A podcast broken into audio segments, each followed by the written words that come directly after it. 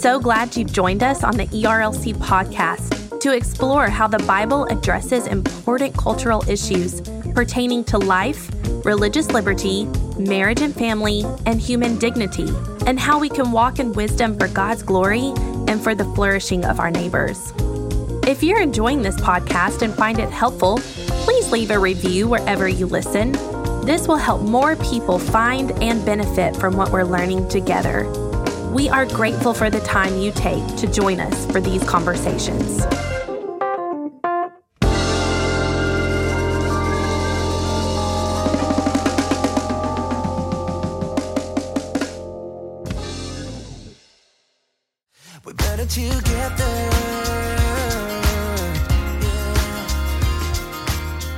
And some of those pitfalls are that as women's discipleship becomes more and more a facet of the marketplace, then the marketplace begins to shape the product. It begins to shape what discipleship looks like. And the problem for that is discipleship isn't necessarily about what we want so much as what we need.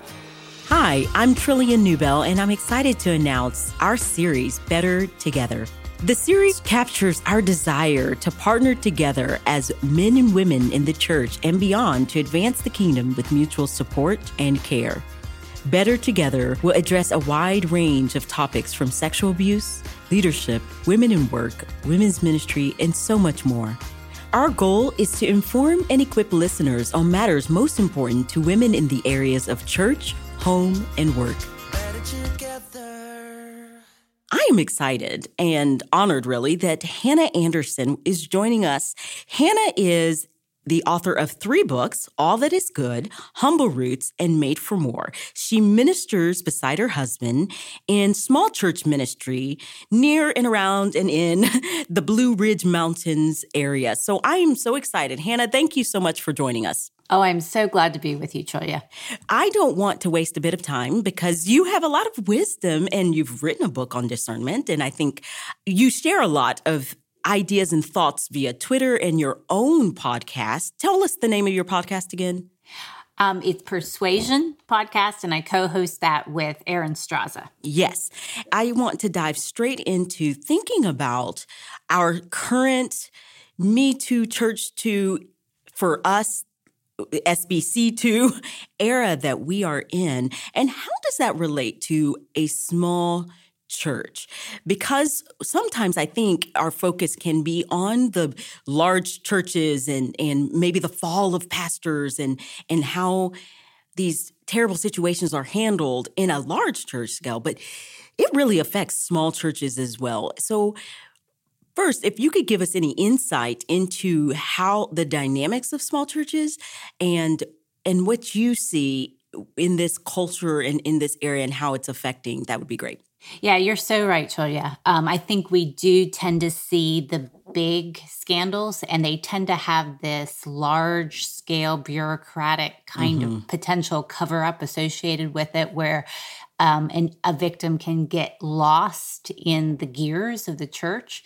Um, and I think we do see these examples in big churches, but none of us are somehow immune to the problems that come from abuse or communities trying to grapple with abuse. And so we've seen it even at a local level of trying to reconcile not just the larger Me Too movement, but the kinds of situations we come across within our own communities, both within our small town and within our church.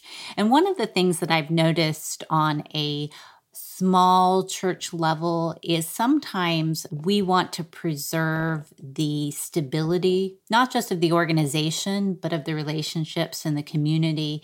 And sometimes we can develop an idea that evil's out there because a lot of um, smaller communities are very tight right so Yes. we we we prioritize our bonds we prioritize our relationships and that one-on-one and it really does feel like family um, in a lot of ways in small churches and so the dynamics in a small church when it comes to um, a question of abuse or a, a situation that needs to be handled are probably more akin to a family grappling with abuse than an organization grappling with abuse. And sometimes it's almost just too close and too personal for us to have the clarity we need. What does it look like? I spoke to a lady recently who is from a rural area in Tennessee, and she was sexually assaulted, but everyone in the community, because you were so right, it's a tight community, everybody knows everyone, they almost, I would say, ignored it. So so they pretend they just wanted to sweep it under the rug and pretend like everything's okay. But the reality was she's hurt and needs care and comfort, but there's absolutely nowhere for her to go. And so I don't know if that's something that you've seen, but when you talk about this family kind of protection i've seen that where families yeah. they they will protect their, their name they will protect their reputation and so i can see that in a in the small church at least in this particular situation. And so, practically, how does that work itself out? Right. So, for our community, and I think ours is no different than any other tight knit small community, um, we, we live by two rules when it comes to conflict. And it's not just abuse, it's any form of conflict. We tend to be pretty conflict averse. And so, the, the rules that we have are least said, soonest mended, and time will heal all ills. Mm. And I have actually encountered these kind of narratives in other situations. And when you take that kind of approach to conflict, not resolution, but lack of resolution, yeah. conflict avoidance, it becomes really, really painful in cases of abuse but but this does tend to be kind of the mode of operation it's well let's just not talk about it and then it doesn't exist. So it's not the same as let's sweep it under the rug because we want to preserve the organization. It's almost like a form of denial that this is too much. We cannot fathom this kind of evil. And therefore, if we just Ignore. don't think about yeah. it, it doesn't exist. And also, there is a, a sense that time will heal all ills. And I think that makes sense in small communities that are generational because we do tend to have a longer mem like a longer sense of time right? So so we are thinking in terms of not just our immediate lives but our grandparents and great grandparents and the children to come. And so our sense of time is a little bit different and sometimes we believe that it's just the passage of time that will take care of things. And that's not the case but those tend to be the dynamics that make it difficult for small communities to deal with any kind of conflict, but particularly with issues of abuse. Wow. Um, I think you're exactly right, especially thinking of the time will heal. I believe that is something that was said to me from her was in a, in time, all things will be better and we'll just get over. Yet there's trauma there. And so there needs to be a solution. So here's the question. What are the solutions to this? Or or is there any resource that you would point a small church to in order to um, wrong the rights is not the best way to say this in order to educate and put in right and helpful procedures for actually dealing with things? What would you suggest? Well, one of the things that we've learned to do is to rely on the people in the community that already are working in spaces that have abuse policies. So we have a lot of teachers, police officers in our community. And so there are people that are in the community that know what is the standard outside of the church. And they're often church members. So if a, a, small church may not be able to listen to a pastor on these issues, they might listen to their fellow congregants. So if there are teachers that say, yeah, this is what we have to do in school when something comes up, or a police officer says, yeah, this is mandatory reporting, um, those kinds of people, those members of the congregation become vital to the process that the church is going to need to go through. Because one of the things that we do have to immediately turn to is we have to deal with the legalities. We have to turn things over to the civil authorities and allow that process of justice to start. And instead of trying to you know, the pastor to be the authority and say, we have to do this. It does help to say, well, let's draw on the members who already have this knowledge. Let's bring them to the front. Let them be the voices that convince their own community to do this. And I've noticed a lot of times in smaller, tight knit communities, that's who they'll listen to. Hmm, no, that makes sense. Small group community activism in some ways from from people within. That does make sense. And I I want to just ask you one last question in regards to this, and then we're going to change gears. What hope do you have in regards to how small churches in more maybe rural areas that um, maybe are a little bit more insular, even? What hope do you have in dealing with these issues and topics? Mm. I have a lot of hope in the fact that this next generation of pastors has awareness about these issues. And so, what's fascinating about small church communities is they often become a place for young pastors, for good or bad. Um, it is a common thing for a young man to start his ministry in a, in a smaller church setting, um, just because they um, that's what they can afford or that's the level at which he is prepared to minister. And so they're coming into the communities having been trained in seminary or having awareness that these are issues. And so, one thing that I think will eventually change the entire culture is that our leaders are coming into awareness. And even though they may not be able to be the authority on these conversations, they at least can say, hey, here's a different way of acting. We're not going to just default to time will heal. We're not going to just default to least said, soonest mended. We actually have a responsibility. So I actually am very encouraged by the pastors that I see that know what to do. Um, that might have been different than in the past. That's great. Well, currently, the ERLC and the SBC is working to develop resources and also to equip pastors and train this next generation, including in seminary. So we are hoping to roll out various, not just products, but resources to help equip so that the next generation will be able to better handle these these issues but we're not waiting. We want them to to be able to handle it now. And um, by the grace of god next year we will have a different story and that's my prayer and hope as well. Um, okay so i want to change gears a little because you have written quite a bit about women's ministry and marketing and um, how women are flocking to these various organizations and outlets and parachurch ministries. And there is a phenomenon, and I'll just say, I don't see it so much in the African American community. And I just do want to say that because I do think we need to name the culture maybe a little bit more clearly.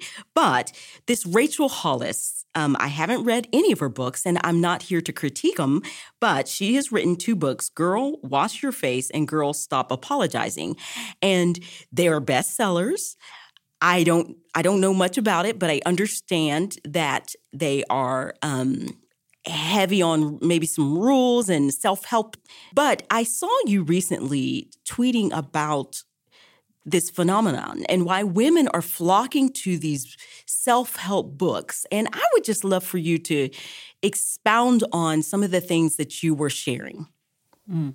And I so appreciate you making that cultural distinction that this is a phenomenon I'm observing primarily among white evangelical women, um, particularly in spaces that may not have a robust um, discipleship ministry within the church or avenues for ministry within the church um, for women for growth and for teaching other women. And so, what often happens in those spaces um, is that women go outside of the church to develop their ministries or to develop their leadership or their platform. Um, and what ends up happening is as women's discipleship becomes more and more parachurch, it t- tends to enter into the marketplace. It tends to become a facet of publishing or conferences. Um, and even now online, you know, you see a lot of ministries growing just digitally. And I don't think that's necessarily a bad thing, but it comes with a unique set of um, pitfalls. And some of those pitfalls are that as women's discipleship becomes more and more a facet of the marketplace, then the marketplace begins to shape the product. It begins to shape what discipleship looks like, what growth looks like. And that will always be what the consumer wants. What the consumer will buy is the standard of the marketplace. The problem for that is discipleship isn't necessarily about what we want so much as what we need. And so it creates this kind of scenario where the resources we're producing, what the marketplace is giving out, taps into what the consumer feels she needs and will buy. And that's very different from the kind of discipleship we might see within the church where we're being confronted by our need to grow, by where we do not measure up to the scripture, by uh, where we need to be conformed to the image of Christ. Mm. No, I this is really good. I I will say it's interesting because you and I are both authors. So mm. we are we publish books, we write books, we enter into the marketplace, but I can safely say and I think this is okay for me to say this, Hannah, neither of us will probably be bestsellers. I right. mean, maybe, maybe we will, eh, but it would be some act of probably miracle because we're just because of the the what we write about and and the challenging, um, Christ centered, etc. So there is, however, a market because people, though neither of us are best sellers, people are purchasing these books. How do you encourage the person who is like maybe you and I, and we are trying to trying to equip and serve, and because we're using the gifts that God has given us, um, but yet neither of us will likely have our books crazy falling off the shelves and um and Hannah, I might bite these words by ne- this time next year, and whenever or whenever your next book is published. But I'm just saying, what, what do you, how do you encourage? Because we're both in the marketplace. Would you agree right. with what I'm saying and where Absolutely. I'm going? Okay. And a lot of these observations only came because I was in the midst of this wrestling of of being in the marketplace and facing the question of, huh, I'm never going to be a women's bestseller. Like my books can't compete with what's on the marketplace in the women's demographic. And so I had to come up with a new definition of what faithfulness, quote unquote success looked like for me because if I had measured my ministry and my calling based off of what the marketplace was delivering and the dynamics of the marketplace, I could feel like a complete failure. I'm never going to be able to top what is being out there. My, you know, our books just can't compete with that. And so, what I have had to recognize is that this space is what God has sovereignly ordained for me. He has allowed me to write in the marketplace, and I'm grateful for that. I'm grateful that it has become a place of ministry, even if it's outside of the church in that sense. But what I am always conscious of mm-hmm. is that I am writing to serve the church. So even if yes. I'm positioned in the marketplace, I'm not detached from the church. I am writing for the church. I am writing for the growth of Christians. I am not being propelled by the forces of the consumer or the marketplace. And so that changes how I define success. It changes what my goals are. And it gives me a level of contentment to say, as long as I'm producing faithful, good work that benefit people in their Christian walk, that's what God has called me to. It, that can be really hard because if you listen to the marketplace to tell you what you should be doing, you're going to end up with messages like, girl, wash your face, get your act together. If you just follow these steps, you can live the fulfilling life.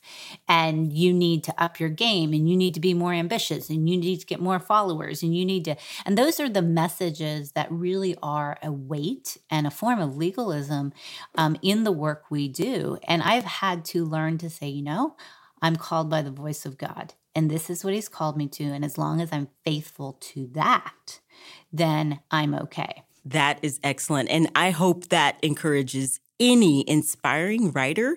I don't want to put words in your mouth, Hannah, but I think what you're saying is you're not discouraging people from pursuing the ministry of writing that would end up in the marketplace, but it's about being faithful to God's word and faithful to the church in our pursuit. And and so what do you think is the draw why are why are women so attracted to these books? And I think you alluded to it, but I wanted to just hear it plainly. Yeah. Why do you think Well, they're I- attracted? Yeah. Well, it's a lot of different things. Part of it is we live in a culture of self creation hmm. where it's not just women, it's everybody. We love self help books because they give us a sense of control over our lives. They tell us that if you just can do these things, then your every dream will come true. And it's part of the American dream, right? It's the rags to riches story. It's the water we swim in that we believe we have greater autonomy and greater agency over our life than we actually have. And so these books appeal to that sense of pride and power to say, yes, if I just do these things, I can become what I want to be. And and that really is a flaw in the way we think of vocation. Um, and that's more broadly across our culture. It's not just women, but I think Sure. it I think it appeals to women, particularly in this age, because we have not had people talking to us about vocation outside of maybe the domestic realm for decades. So for men, men have been having conversations about career and calling and vocation for a long time. And there's been kind of a vacuum for women to consider their lives outside of domesticity. And so now in this vacuum is rushing all of these answers about creating the life you want, creating the career you want, creating um, you know, the the media empire you want. And it's appealing to us because it does give us that sense of power. It's also a conversation that we need to have and maybe faithful voices aren't having it as loudly and so these voices are available to us. And and I think it also taps into that beautiful life that we all long for. Um, it's kind of that Instagrammable life that we're all trying to have. And so if someone can present herself and say, I attained it, you can do it too, then that gives us the sense that maybe life doesn't have to be about suffering or it doesn't have to be mundane. It can be beautiful and glamorous, just like her life is beautiful and glamorous. Hmm. But then it ends up empty, right? It's, yes. One of the things that I've been thinking that we just have to be careful with is not to, I guess, pile on this Rachel Hollis phenomenon person because we know the truth. We know we know as gospel believing Christians walking out our faith that the truth is there is suffering. And that even the Hollises who pretend potentially that there isn't or that she isn't, that she is. And so I've I've been thinking of how is how can we instead of critique, which we need to critique, how can we offer something better? And if is there a way? And and like we've both kind of determined we likely won't be massively huge in the marketplace but there there has to be something better. So you mentioned something and i just think this is a one step. You mentioned vocation. So i wonder if one area that we could could focus in on is vocation and writing and producing material so that women have an alternative solution or alternative offering something else besides what what is being sold to them. What are your thoughts on that? Yeah, I have to confess that one of my temptations is to become agitated hmm. and to become anxious when I see these kinds of messages gaining traction. Um, and I see how widely they're being disseminated and how many people are buying the books. And I can get on social media or get on Instagram and just become very fretful about it and angsty. And if I were to respond out of that angst and that agitation, it wouldn't necessarily result in life for people. And my husband reminded me of this this weekend because I was all angsty about something I had seen online. And our Bible reading in church on Sunday had been Psalm 37, which is Fret not thyself for evildoers. Um, let me just read this section. This is Psalm 37. Do not be agitated by evildoers. Do not envy those who do wrong, for they wither quickly like grass and wilt like tender green plants. Trust in the Lord and do what is good. Dwell in the land and live securely. And I think the way the scripture guides us when we're facing things or messages that we're like, this is wrong, it, it calls us up short and says, don't spend your time and energy fretting about this. Get busy doing good. And it's actually a parallel passage to Philippians 4 6, 7, 8, 9.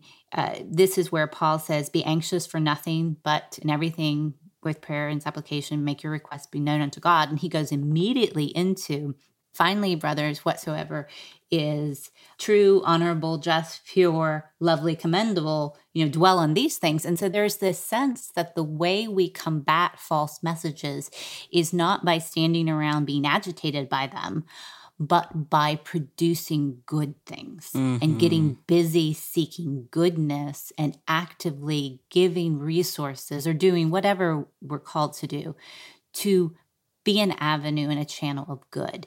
And that, like you said, it's not that we can't critique and it's not that we don't point out where messages go wrong, but our heart has to be directed toward goodness, not just in opposition to negative things. Mm. In my head, the words all right, let's get to work kept coming into my Absolutely. like we got it we've got work to do.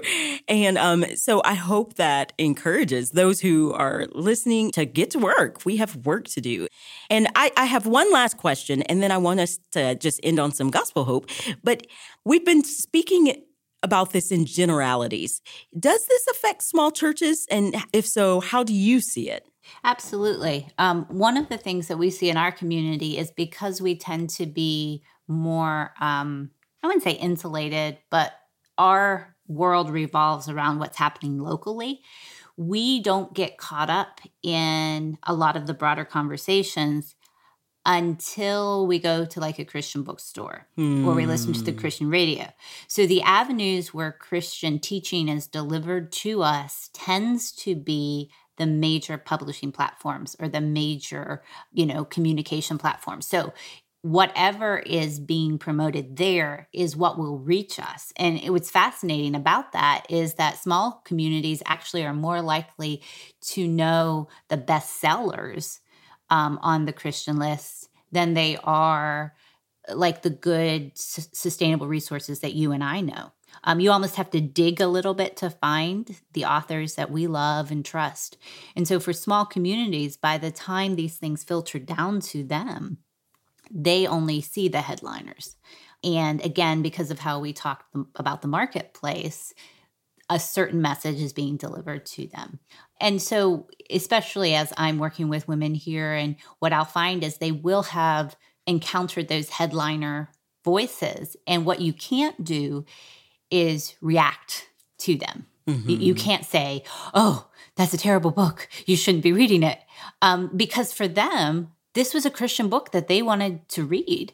And so it shows not a rejection of other good stuff. Their choice to pick that up is not, I picked this up in spite of everything else that's available. Mm. It's I picked this up because I wanted to know God. And this was brought to me and given to me and told me that this would make my life better and I would grow. So you've got to honor that desire um, and not immediately read it as you're choosing that instead of something else. Mm, that's such a humble approach, and it and it really could lead to greater conversation and and suggestions of uh, mm-hmm. other resources. So I, I, love that. It's a humble and kind approach. I think as we're trying to love our neighbor as ourselves and really live in community together. So Hannah, let's end on some gospel hope for all of this. What is our gospel hope? Well, our hope is that Jesus Christ has redeemed us from the law and that he has equipped us to good works. One of my favorite passages is Ephesians 2 8, 9, and 10, where it talks about, yeah, we are saved through faith and it's not of ourselves. But then it goes right into, and there are works that God has ordained for you to walk in. So our good works don't save us, but God is equipping us to good work. And I just find that so hopeful that He has good things planned for us and that He wants to use us in the spread of his gospel. Mm, amen. Well, thank you so much, Hannah, for being on. This has just been a, a joy and insightful, as I knew it would be. Hannah, if someone were to try to find you, where would they go? Well, I have a website. It's sometimesalight.com. That's all one word. I'm on Twitter at sometimesalight. I am on Instagram at Hannah Anderson and on Facebook at Hannah Anderson. Excellent. Well, thank you so much for listening. This has been Trillia Newbell and Hannah Anderson on the Better Together podcast series for the ERLC.